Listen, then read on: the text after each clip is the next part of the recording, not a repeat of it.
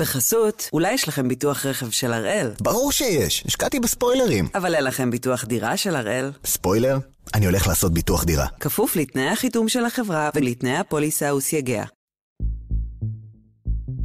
היום יום ראשון, 11 בדצמבר, ואנחנו אחד ביום, מבית N12.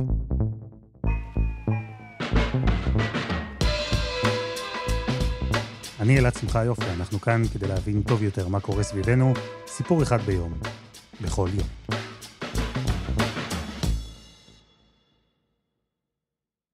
אתה יודע, כשעשיתי את הכתבה הראשונה על הרב טאו, ניגשתי פה לארכיון בחדשות וביקשתי, תביאו לי חומרים של הרב טאו.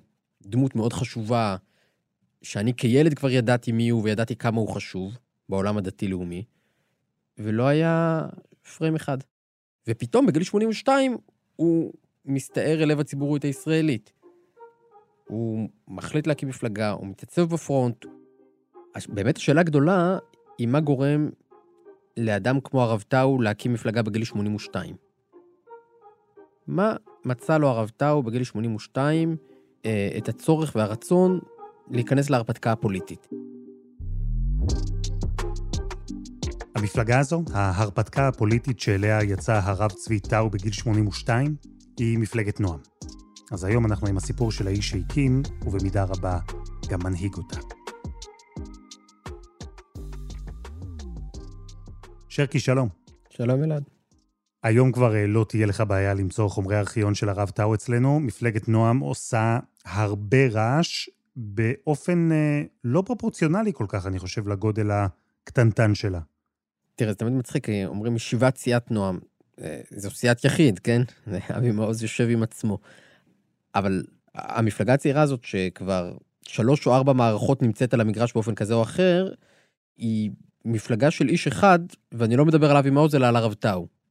כלומר, המנהיג הרוחני של המפלגה הוא האיש שהיא בצלמו ובדמותו והוא קובע בהכל.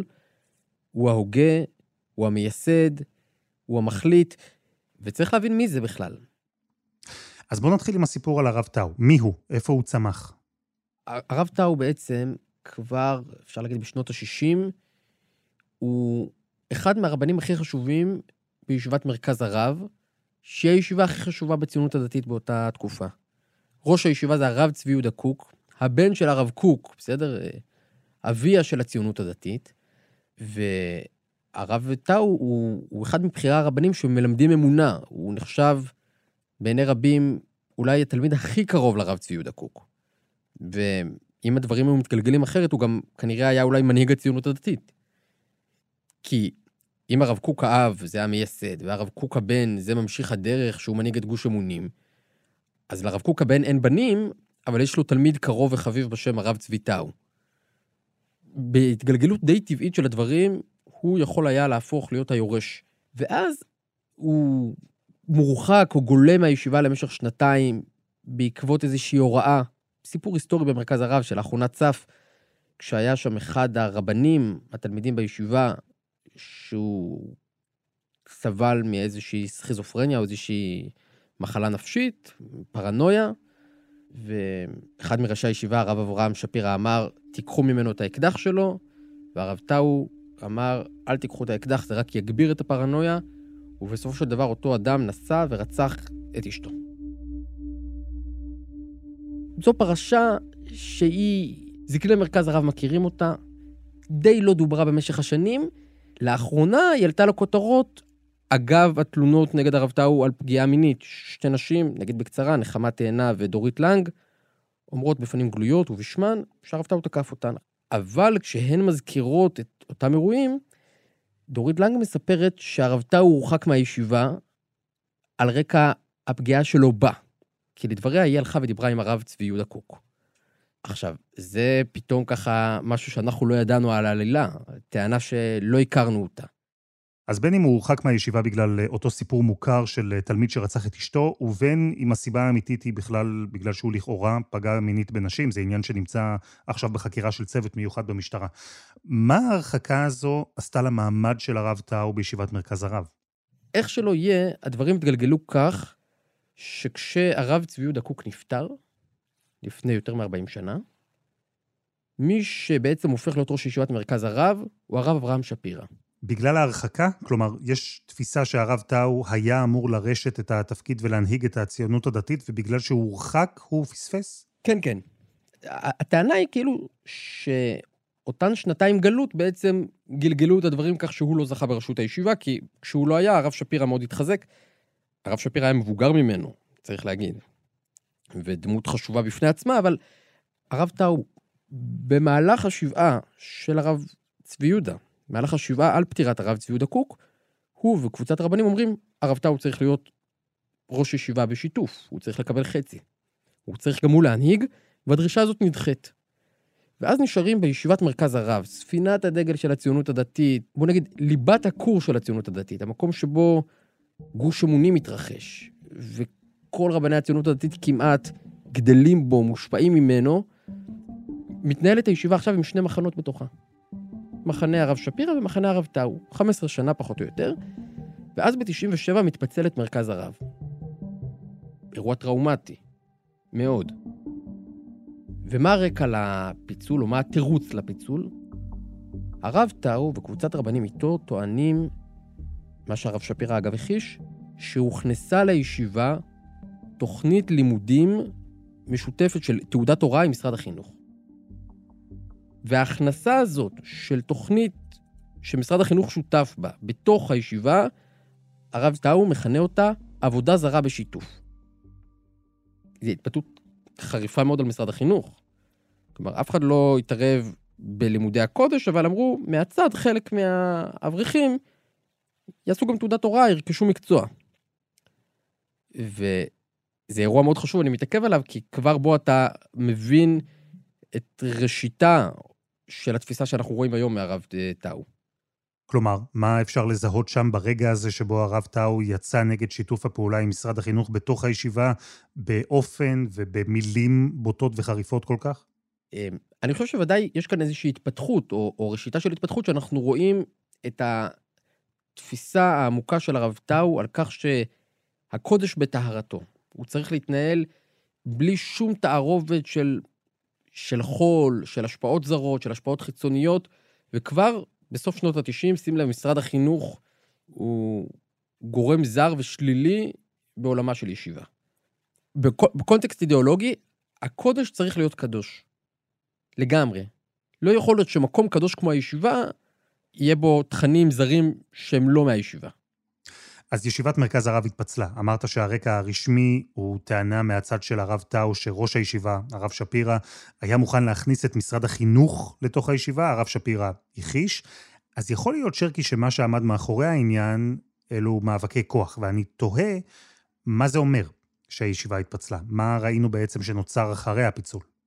יש ישיבת מרכז הרב, שהיא בראשות הרב שפירא, ואחר כך בנו יורש אותו, ויש ישיבת הר המור, שהרב טאו הוא נשיא הישיבה, היא מקימה לה בית מדרש נפרד באזור אחר בירושלים, והולכים איתו קבוצה די משמעותית של רמים בכירים, שהיו מקורבי הרב טאו, מחנה הרב טאו, וגם קבוצה לא מבוטלת בכלל של תלמידים, בעיקר התלמידים הוותיקים, שרואים בו את הדבר האותנטי. אבל, אבל הפיצול הזה, מה שהוא גם מחולל, זה שבעצם הרב טאו וסיעתו אולי נודדים לאיזושהי קרן זווית מסוימת, אידיאולוגית. הם לא יושבים על, ה, על המותג המיינסטרים של הציונות הדתית, אלא מנהלים בית מדרש נפרד, שמתפתח סביבו עולם תורה שלם. כלומר, מה שנקרא ישיבות הקו. יש את הר המור, שהיא בית המדרש הגבוה, שבו נמצא הרב טאו ונמצאים הר"מים הקרובים אליו, ובו נמצאים בכירי התלמידים שלומדים שם עשר שנים תורה ברציפות. אבל יש המון מוסדות במעטפת השנייה והשלישית, יש ישיבות אחרות, ישיבות הסדר, ישיבות גבוהות, מכינות קדם צבאיות, שהן במעגלי הפריפריה של הר המור, בסדר? המכינה בעלי, היא נחשבת אה, מבנותיה של הר המור. והרבה פעמים התלמידים האלה אפילו לא יודעים, אולי לא פגשו את הרב טאו מעולם, אבל רבותיהם הם תלמידיו. אז עם הפיצול ועם הרבנים והתלמידים שעזבו את ישיבת מרכז הרב והלכו עם הרב טאו לישיבה החדשה שהוא הקים, ישיבת הר המור, נשמע לי שהוא בעצם גם יצר מבנה ארגוני שדומה לזה של ישיבת מרכז הרב. כלומר, הישיבה לא עומדת לבדה, היא נמצאת במה מעין סוג של ראש פירמידה ומשפיעה גם על אה, ישיבות אחרות? לב של מעגל, כן. היא הליבה הרותחת, שם מתגבשת האידיאולוגיה, משם יוצא תורה, לישיבות ההיקפיות, למכינות הקדם-צבאיות, ו- וזו מהפכה חינוכית. והוא בעצם נודד עם איזה מחנה אידיאולוגי, ובאותן שנים גם מתרחשת אולי ההקצנה בתפיסת העולם שלו, או ההתפתחות בתפיסת העולם שלו. כי הרי תורת הרב קוק היא תורה שרואה פה ב... אתה יודע, תמיד דיברו על הציונות הדתית כמקף המחבר, נכון? בין ה- ה- המדינה וה... והדת, בין התורה והעבודה. ו... והרב קוק, אתה יודע, נוסע למושבות, לחלוצים, וכולו מתפעל מהמפגש בין הקודש לחול, שהוא מוליד את הדבר האמיתי בעיניו. והרב טאו נודד לאיזושהי אידיאולוגיה שאומרת, ודאי שכל מה שהרב קוק אומר נכון, אבל אנחנו כעת במלחמת תרבות, אנחנו לא ב... באזור של הסינתזה שהרב קוק ניסה לייצר, אלא כרגע אנחנו במלחמת תרבות איומה ונוראה. בכמה נושאים. בסוגיה של חינוך, בסוגיה של הרפורמים, בסוגיה של הלהט"בים. כלומר, הוא מסמן מקומות שבהם הוא אומר, כאן מתחוללת המלחמה.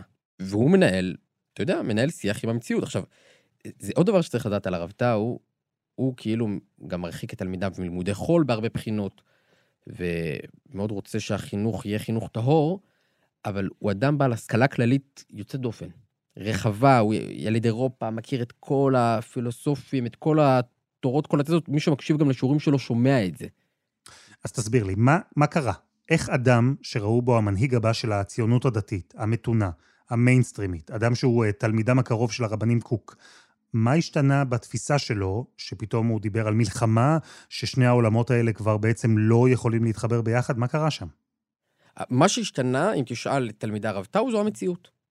מה שהיה נכון ללכת בשנות יסוד המדינה אל הקיבוצים ולחבק את הקיבוצניקים, זה ודאי היה נכון, הרב קוק עשה את זה, אין שום סיכוי שהוא עשה משהו שהוא לא נכון בתפיסה. אבל עכשיו, עכשיו המאבק הוא אחר, האתגר הוא אחר. אני מאוד זהיר בלקבוע או בלהגיד שהרב טאו שינה מדרכו של הרב קוק. זו הפרשנות שלו.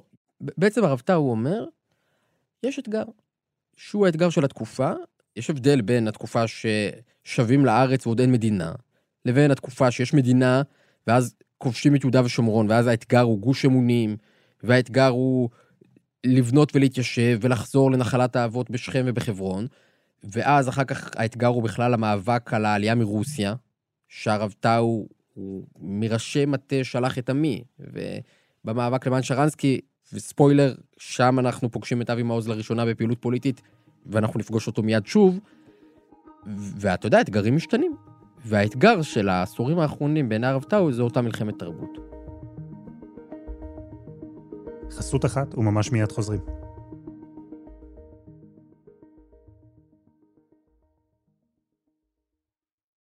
בחסות, אולי יש לכם ביטוח רכב של הראל, ברור שיש, השקעתי בספוילרים. אבל אין לכם ביטוח דירה של הראל. ספוילר? אני הולך לעשות ביטוח דירה. כפוף לתנאי החיתום של החברה ולתנאי הפוליסה וסייגיה. אנחנו עם הסיפור של הרב צבי טאו, האיש שהקים את מפלגת נועם, שהוא האב והמנהיג הרוחני שלה גם היום. האיש שהיה בלב הציונות הדתית, נדחק הצידה, ומשם, מהצד, הקים מפעל אידיאולוגי גדול וחשוב. ושרקי, דיברת על אתגרים שונים בתקופות שונות, ושבאזור תחילת שנות האלפיים הרב טאו מזהה שהאתגר הגדול בעיניו הוא מלחמת תרבות, מלחמה בין הקודש לחול. הוא מתרגם את התחושות האלה אז, את הרצון שלו לקדם ערכים שהוא מאמין בהם, גם לזירה הפוליטית, כי בשלב הזה כבר יש נוכחות פוליטית מורגשת לציונות הדתית. נכון, יש ייצוג פוליטי, יש המפד"ל, המזרחי, ב... בווריאציות שונות, יש את האיחוד הלאומי, וכבר בתחילת העשור הקודם, כבר השמועה הלא רשמית היא שהרב טאו אומר לתלמידיו להצביע למפלגות חרדיות. לש"ס וליהדות התורה. שזה כאילו קצת חורג מהמיינסטרים הציוני-דתי, זה דבר שיודעים שהוא קורה. שזה דבר די מעניין, כי הרי יש התנגשות אידיאולוגית דרמטית בין הציונות הדתית לחרדים בשאלת הציונות. והרב טאו אף פעם לא נסוג, המדינה היא קודש, הוא לא, הוא לא נסוג מהתפיסה הגאולית שהקמת המדינה היא נס משמיים כחלק משיבת ציון. ולכן האמירה שלו, תצביעו למפלגות חרדיות, היא גם היא פשרה אידיאולוגית. וב-2012 בנט נבחר להוביל את הבית היהודי, והוא באמת מוביל אותו להישג אה, של 12 מנדטים, שאז שנים ארוכות לא היה כזה דבר. אחים ואחיות שלי, היום הקמנו בית חדש במדינת ישראל. הבית היהודי הוא הבית החדש של כולם, כל עם ישראל. למי שרוצה ציונות גאה ולא מתרפסת. וקצת זמן אחר כך הרב טאו תוקף בחריפות את נפתלי בנט. שאז, אני מזכיר לך, הוא המנהיג החדש, הצעיר, הפופולרי והנערץ בציונות הדתית, רחוק ממה שאנחנו יודעים על סוף הסיפור, או על המשכו של הסיפור לפחות. והרב טאו ב-2013 מפרסם הודעה בעיתון הארץ. יש בחירות בעיר בית שמש, ובמודעה בעיתון הארץ הוא כותב שהאג'נדה של הבית היהודי היא חיסול כוחן של המפלגות הדתיות הציוניות כדי לקעקע את הסטטוס קוו, למען הפרדת הדת מן המדינה בכל התחומים. ואז הוא, הוא, הוא גם ממשיך ותוקף, ניפטר מן הצביעות ואחיזת העיניים ותוסר המסכה, ונקווה שגם יוחלף השם שמפלגה זו נושאת בשקר. זו מתקפה חריפה על הבית היהודי דאז, שתומכת בבחירות בבית שמש במועמד החילוני ולא במועמד החרדי. וזו פעם ראשונה שהרב טאו מתבטא בחריפות נגד בנט, והיו עוד. אבל הוא הראשון שראה בו איום, שקידש עליו מלחמה. אני רוצה רגע לוודא שהבנתי מה אתה מתאר כאן. הרב טאו העדיף את המפלגות החרדיות, למרות הפערים בינו לבינם בכל מה שקשור אה, לציונות והתפיסה של המדינה, הוא העדיף אותן על פני הבית היהודי, המפלגה שאז היא המיינסטרים של הציונות הדתית, מפלגה שישיבת מרכז הרב, אגב, תמכה בה. אז זה לא פיצול שהוא כבר רק ארגוני, או פיצול רעיוני, אלא זה גם פיצול פוליטי. בדיוק. זה כבר, אז, אז כבר משתמשים במונח חרד"לים. כבר אז אומרים, יש ציונות דתית ויש חרד"לים, חרדים לאומיים. תמיד היו זרמים בתוך הציונות הדתית, את יודעת, המפד"ל לעומת האיחוד הלאומי. היותר אה, ימין עמוק וגם ימין חרד"לי, מול היותר ימין רך, דתי, לא יודע אם ליברלי, אבל דתי, אורבך היה קורא לזה דתי נורמלי. זה אורי אורבך. ובהר המור יש תמיכה לא רשמית, אבל תמיכה במפלגות החרדיות. אז, כמו שאמרנו, ב-2013, הרב טאו עולה למתקפה. מתקדם איתך בציר ההיסטורי, ב-2015 יש שוב בחירות, וקמה מפלגת יחד של אלי ישי. ומפלגת יחד היא לא הייתה רק אלי ישי, זה לא היה פורשה ש"ס, זאת הייתה קואליציה של הרבה מאוד מיעוטים, נכון? היה שם נציגות לעוצמה יהודית, והייתה טענה שהרב טאו תומך במפלגה הזאת, במפלגת יחד. ואז הרב טאו מפרסם מכתב בכתב ידו, ואז הוא אומר, באתי להודיע לרבים שעצם הקמת מפלגה זו בהרכבה הנוכחי מבחירת נציגיה, אחרי הצטרפותה עם הנלהבים, נעשתה שלא על פי, שלא בהסכמתי. ולכן אין לי שום עסק עם המפלגה. מה זה הנלהבים? מי הם הנלהבים?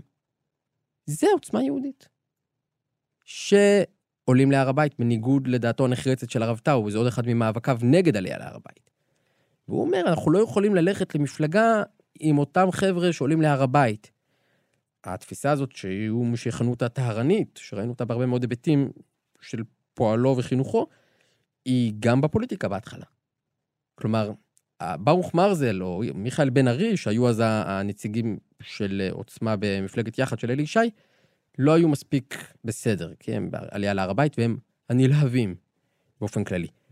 באותה מערכת בחירות, בסוף הרב טאו מגיע לכנס של יחד, אגב. כלומר, זה, הוא בהתחלה מסתייג, ואנחנו מקבלים פה הצצה די מעניינת לא, לאופן המחשבה הפוליטי שלו, אבל בסוף הוא מגיע לכנס בחירות והוא תומך במפלגה. הוא לא נואם, אבל הוא, הוא מגיע. קאט למערכת הבחירות הבאה. יחד לא עוברת כמובן, מתרסקת, ו... קאט למערכת הבחירות הבאה הבאה, כי יש בחירות 19א, שאני לא יודע מה הרב טאו עשה בהן, היו טענות של פתק לבן, אבל בבחירות 2019 ב', לא קמה ממשלה, מפלגת נועם מושקת. יהודית, יהודית ונורמלית. כשממשלות וארגונים זרים מנסים לפרק לנו את המשפחה, לפגוע בצה"ל, לחנך לנו מחדש את הילדים, לא תישאר לנו לא מדינה ולא יהודים. הצטרפו אלינו למסע הזה, עם הרבה אהבה, הרבה אומץ, עם הרבה נועם. בוחרים נועם, בשביל הילדים. בעצם הרב טאו הגיע להחלטה הזו להקים את נועם שוב בגיל 82, כי הוא לא מצא עבור עצמו בית פוליטי מתאים. עם הנציגים של הציונות הדתית הייתה לו מחלוקת בכל מה שקשור לדת. עם הנציגים של המפלגות החרדיות הייתה לו מחלוקת בכל מה שקשור לציונות. אז במצב הזה הוא בעצם יצר לעצמו מקום שמתאים לערכים שלו. כן. ולכן בסוף, מה שקורה זה שב-2019, בבחירות מועד ב', הוא מקים מפלגה. מפלגת נועם. לראשונה יש מפלגה של הרב טאו. ואגב, שם מתנהל משא ומתן על ריצה משותפת עם עוצמה יהודית הנלהבים, שבסוף הוא כן תמך בה. ועל מה זה נופל? עוצמה יהודית של בן גביר רוצים לשלב חילונים, אולי, או מועמדת אישה, והרב טאו זה לא טוב לו. ולכן הם לא רצים ביחד. זה שלוש שנים אחורה, כן? לא מדבר איתך על התפתחות פוליטית אה, ארוכת שנים. אז תסביר לי, שרקי, על איזה יסודות אידיאולוגיים הוקמה מפלגת נועם? מה בעצם הערכים שהיא באה לקדם? כבר ב-2019, מיד כשהוא מקים את המפלגה, אז בשיעור פנימי, זה אף פעם לא בפורום, בוא נגיד, מדבר לעיתונות, אבל אני מקבל הקלטות משיעור פנימי, שבהן הוא מסדר את הדגלים האידיאולוגיים שבעצם הולכים עם המפלגה עד היום. קודם כל הוא מדבר על הדגל של מאבק בלהט"ב. הם מציעים עכשיו הצעה שלא יגידו אבא ואימא. אתה יכול להגיד הורה ראשון, הורה שני. אבא ואימא זה נקרא משפחה משולבת. אפשר להגיד משפחה נורמלית. פוגע בהומואים ובלסביות. מה זה פוגע בהם? הם פוגעים בהם בצורה איומה כזאת עד שאסור לרפא אותם. ההומוסקסואלים האלה, הסוטי המין האלה, הם אנשים אומללים. זה מונח שם מהיום הראשון, הוא מזהה בזה נושא עקרוני. זה לא במקרה, גם היום הדיון המרכזי סביב נועם הוא בלהט"ב, כי, כי זה איזשהו מבחן ששני הצדדים רואים בו מבחן יותר עקרוני מ- מהסוגיה עצמה, אני חושב. מי שירפא איזה סוטים ואומללים, אז הוא ישללו ממנו את הרישיון. עד שלא יהיה חוק כזה, לא ישקטו ולא ינוחו פה. על זה צריך להתקומם, על זה צריך לצאת לרחובות ולמחות ולהפגין ולמרי אזרחי שיהיה על הדבר הזה. והוא גם מדבר הרבה על משרד החינוך, למשל. אתם מחדירים למשרד החינוך. בכיתות הכי נמוכות, שעוד אין לידי מושגים בכלל, בכיתה א', ב', ג', ים, כן. מכניסים ערכים של הפוסט-מודרנה. ערכים, ערכי רעל של הפוסט-מודרנה. מי שמכם? ופה אתה יכול לשמוע ממנו המון תיאוריות על השפעות זרות של האיחוד האירופי, של הקרן החדשה, של קרנות זרות, של ממשלות זרות, שנועדו לחלחל באופן לא דמוקרטי אל חינוכם של ילדי ישראל. לעשות אותנו עם ככל העמים. לעשות אותנו מדינת כל אזרחיה. לעשות אותנו פרוגרס. ולא בזהות היהודית ובתפקידו ובייעודו של עם ישראל. אז אני ממשיך רגע את התפיסה שלו שישראל נמצאת בעיצומה של אה, מלחמת תרבות. הוא אה, רואה, וכל זה בא לידי ביטוי גם במצע של מפלגת נועם, הוא רואה את הנושא הלהט"בי, את ההשפעות החיצוניות על מערכת החינוך, הוא רואה בשני הנושאים האלה נושאים מהותיים, זירות שאם במלחמה הזו הפרוגרסיביים ינצחו בהן, אז מה יקרה? הדת תיפגע או הציונות? אתה צריך להבין שאצל הרב טאו, הציונות הוא עניין דתי. הקמת המדינה היא אירוע מאלוהים. והרב טאו, כשהוא מקים את נועם, הוא גם מותח ביקורת גם על הימין. והוא בעצם מסביר, כיוון שאפילו הימין כבר לא עושה מה שהוא צריך לעשות, אין לי ברירה אלא אני להקים מפלגה. הימין מפחד לדבר על זה, כי פגעו המוסדות, התקציבים, הכבוד, זה מקיר אל קיר, זה לא משנה איזה מפלגה, דתיים, לא דתיים, חרדים, כולם. זה בערות מי שלא מבין את הדבר הזה. חושב טאו מדבר פוליטיקה, זה לא פוליטיקה רבותיי, זה קיום, וזה רציני שברציני, זה, זה, זה פצצה מתקתקת. שים לב, כשהוא מקים אז ב-19 ב' את המפלגה, את נועם, זה אחרי שבנט ושקד לא עוברים את אחוז החסימה בפעם הראשונה, ובעצם מי שכן מייצגים את הפוליטיקה הציונית דתית, אלו שני אנשים הם לא בלתי שמרניים, נגיד ככה. בצלאל סמוטריץ' והרב רפי פרץ, שהוא בעצמו תלמיד של תלמידי הרב טאו. אבל הרב טאו אומר לא, הוא לא מעז. הם כולם לא מעזים לדבר. וזה מה שאנחנו שומעים בהקלטה הזאת. ובמקביל להקמת המפלגה, הוא מנהל קמפיין מרכזי, שהדגל אז הוא חד משמעי דגל אנטי-להט"בי, ישראל בוחרת להיות נורמלית. האומץ להיות נורמלי. אבא ואימא שווה משפחה. ואתה מיד מבין מה לא נורמלי. ומתנהל קמפיין, ויש חברות שלא מוכנות לפרסם, ובית המשפט קובע שהן צריכות לפרסם את, ה, את תעמולת הבחירות. יומיים לפני הבחירות, נועם פורשת, אבל היא כבר הזיזה הרבה בשיח, במאבק על דעת הקהל. דיברו. אז זהו, פה אנחנו בעצם נכנסים לשני סבבים שבהם נועם לא התמודדה בבחירות. אגב, זה אקט אה, פרגמטי, היא פשוט לא עברה את אחוז החסימה בסקרים. אבל אחרי שני סבבים כאלה, בבחירות הקודמות, נועם שוב רצה. בבחירות לכנסת ה-24, ינואר 2020, קודם כל מוחלף יו"ר למפלגה, זה כבר לא הרב דרור אריה, אלא אבי מעוז, שהיה אחד המייסדים. סופו של יום, חותמים על ריצה משותפת עם עוצמה יהודית. אתה רואה פה התפתחות אידיאולוגית של הרב טאו, אי אפשר להתווכח, או אה, אה, אה, התפתחות ריאל פוליטית של הרב טאו, בסדר? משלילת הנלהבים להגעה לכנס איתם, אבל הוא לא מדבר, אחר כך משא ומתן שמתפוצץ כי הם רוצים להביא נשים וחילונים, ובסוף בלוק טכני. זה בלוק טכני, אבל בלוק טכני, רצים ביחד. ובפעם הראשונה, יש בכנסת בן אדם שהוא נציג מפלגת נועם, נציגו של הרב טאו, בשם אבי מעוז. והרב טאו מסביר בשיעור מה מטרתו, מה תפקידו של אבי מעוז. אנחנו רוצים שיהיה כל האמת וכל האמונה וכל התורה ישמע באישה שמה ומישהו יצעק כל הזמן אה, שאול שאילתות ולא ייתן מנוחה עד שהדבר הזה ירד מסדר היום ועד שנתקומם נגד הדבר הזה ונחלה. ופה יש אפשרות עכשיו לחדור, להכניס את אבי מעוז בתוך, לתוך הכנסת שיהיה התחלה של אחיזה ושל התחלת מחאה נגד הדבר הזה, גם מחאה זה משהו. הוא אומר, זה נכון שיש לי רק אחד, אבל צריך שיהיה שם אחד, שיגיש שאילתות, ולא ייתן להם מנוח, ויצעק, עד שכולם ידעו מהדבר הזה. כלומר, בפירוש, אז המטרה היא לקיים איזה מין הפגנת יחיד מתוך הכנסת. ואנחנו רואים את אבי מעוז עושה את הדבר הזה. אני ממליץ למי שכבוד האישה וכבוד האדם יקרים בעיניו, לאפשר מציאות של הפרדה בין המינים, הפרדה שאינה תודה. מדירה אלא מאדירה נשים וגברים כאחד. אני חושב שצריך מיד לבטל את יחידת היוהל"ם בצבא. יועצת הרמטכ"ל לענייני מגדר צריך לבטל. שאלה אחרונה. כי היא מכניסה ערכים שהם זרים לצה"ל. מדברים... אתה לא חושב שאתה במידה כזו או אחרת הומופוב? לא. אלא? היית מכנה אותי שאני חומל על ההומים. אז גברתי השרה, כיצד את רוצה שאפנה אלייך? בתור גברתי השרה או בתור אדוני השר? וקולו נשמע. כלומר, האג'נדה הזאת, ההכנסה של נציג לכנסת, גם כנציג שולי באופוזיציה, היא שמה אותך במגרש של השיח הלאומי בישראל. והפעם, בבחירות האחרונות, מה ראינו? והפעם, סמוטריץ' ובן גביר, אחרי המשא ומתן הבאמת מתיש ביניהם, אה, סוגרים הסכם, ואבי מעוז, אה, מה שנקרא, שהיה לו את המקום השישי בפעם שעברה, אומרים לו, אם אתה רוצה, תיקח את המקום ה-11. אז הרב טאו ואנשיו מאיימים שירוצו גם לבד, ונתניהו נוסע לביתו של הרב טאו בירושלים, ומשכנע אותו. הוא אומר לו, תרוץ. זאת שאלה מאוד גדולה, למה בנימין נתניהו כמנהיג מחנה הימין מחזר באופן כזה אחרי תת פלג. והתשובה היא, קודם כל, כי נתניהו ארגן את המחנה שלו היטב.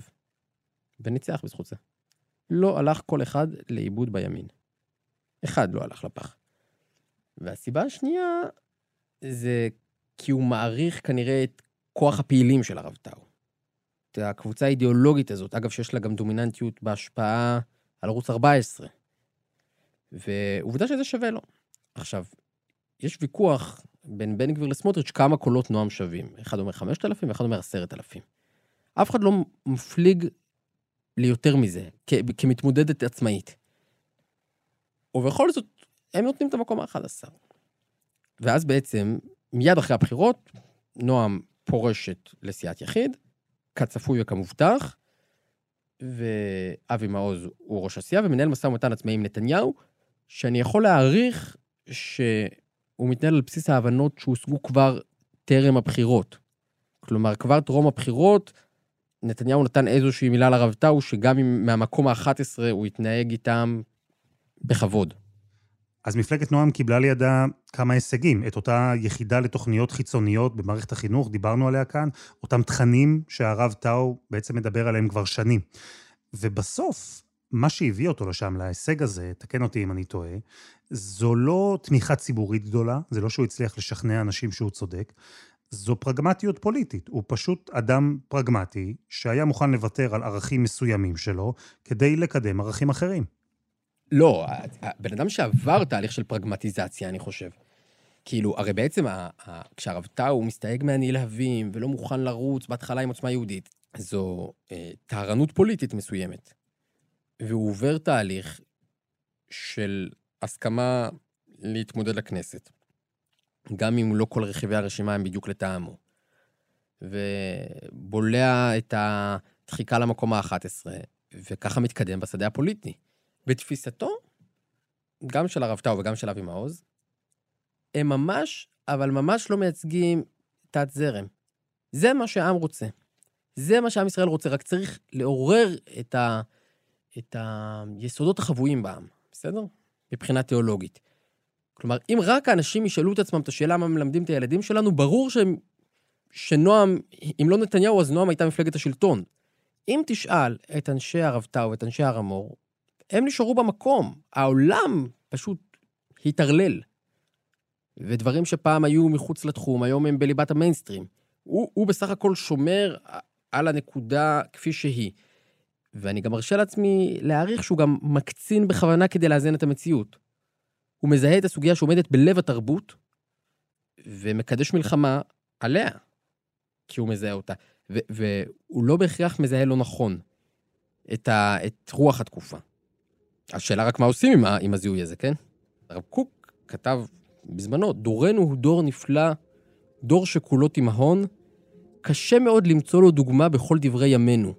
הוא מורכב מהפכים שונים, חושך ואור משמשים בו בערבוביה, הוא שפל וירוד, גם רם ונישא, הוא כולו חייב, גם כולו זכאי. אנחנו חייבים לעמוד על אופיו למען נוכל לצאת לעזרתו. זה טקסט של הרב קוק על הדור שהוא פגש.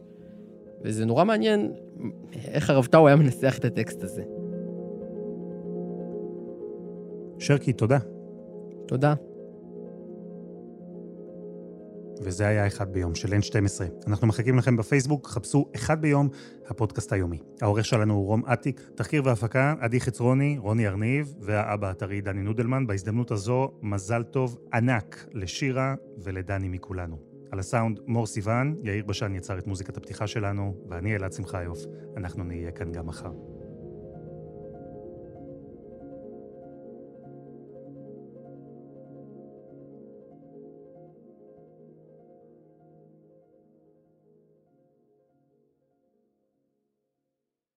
בחסות, אולי יש לכם ביטוח רכב של הראל? ברור שיש, השקעתי בספוילרים. אבל אין לכם ביטוח דירה של הראל? ספוילר?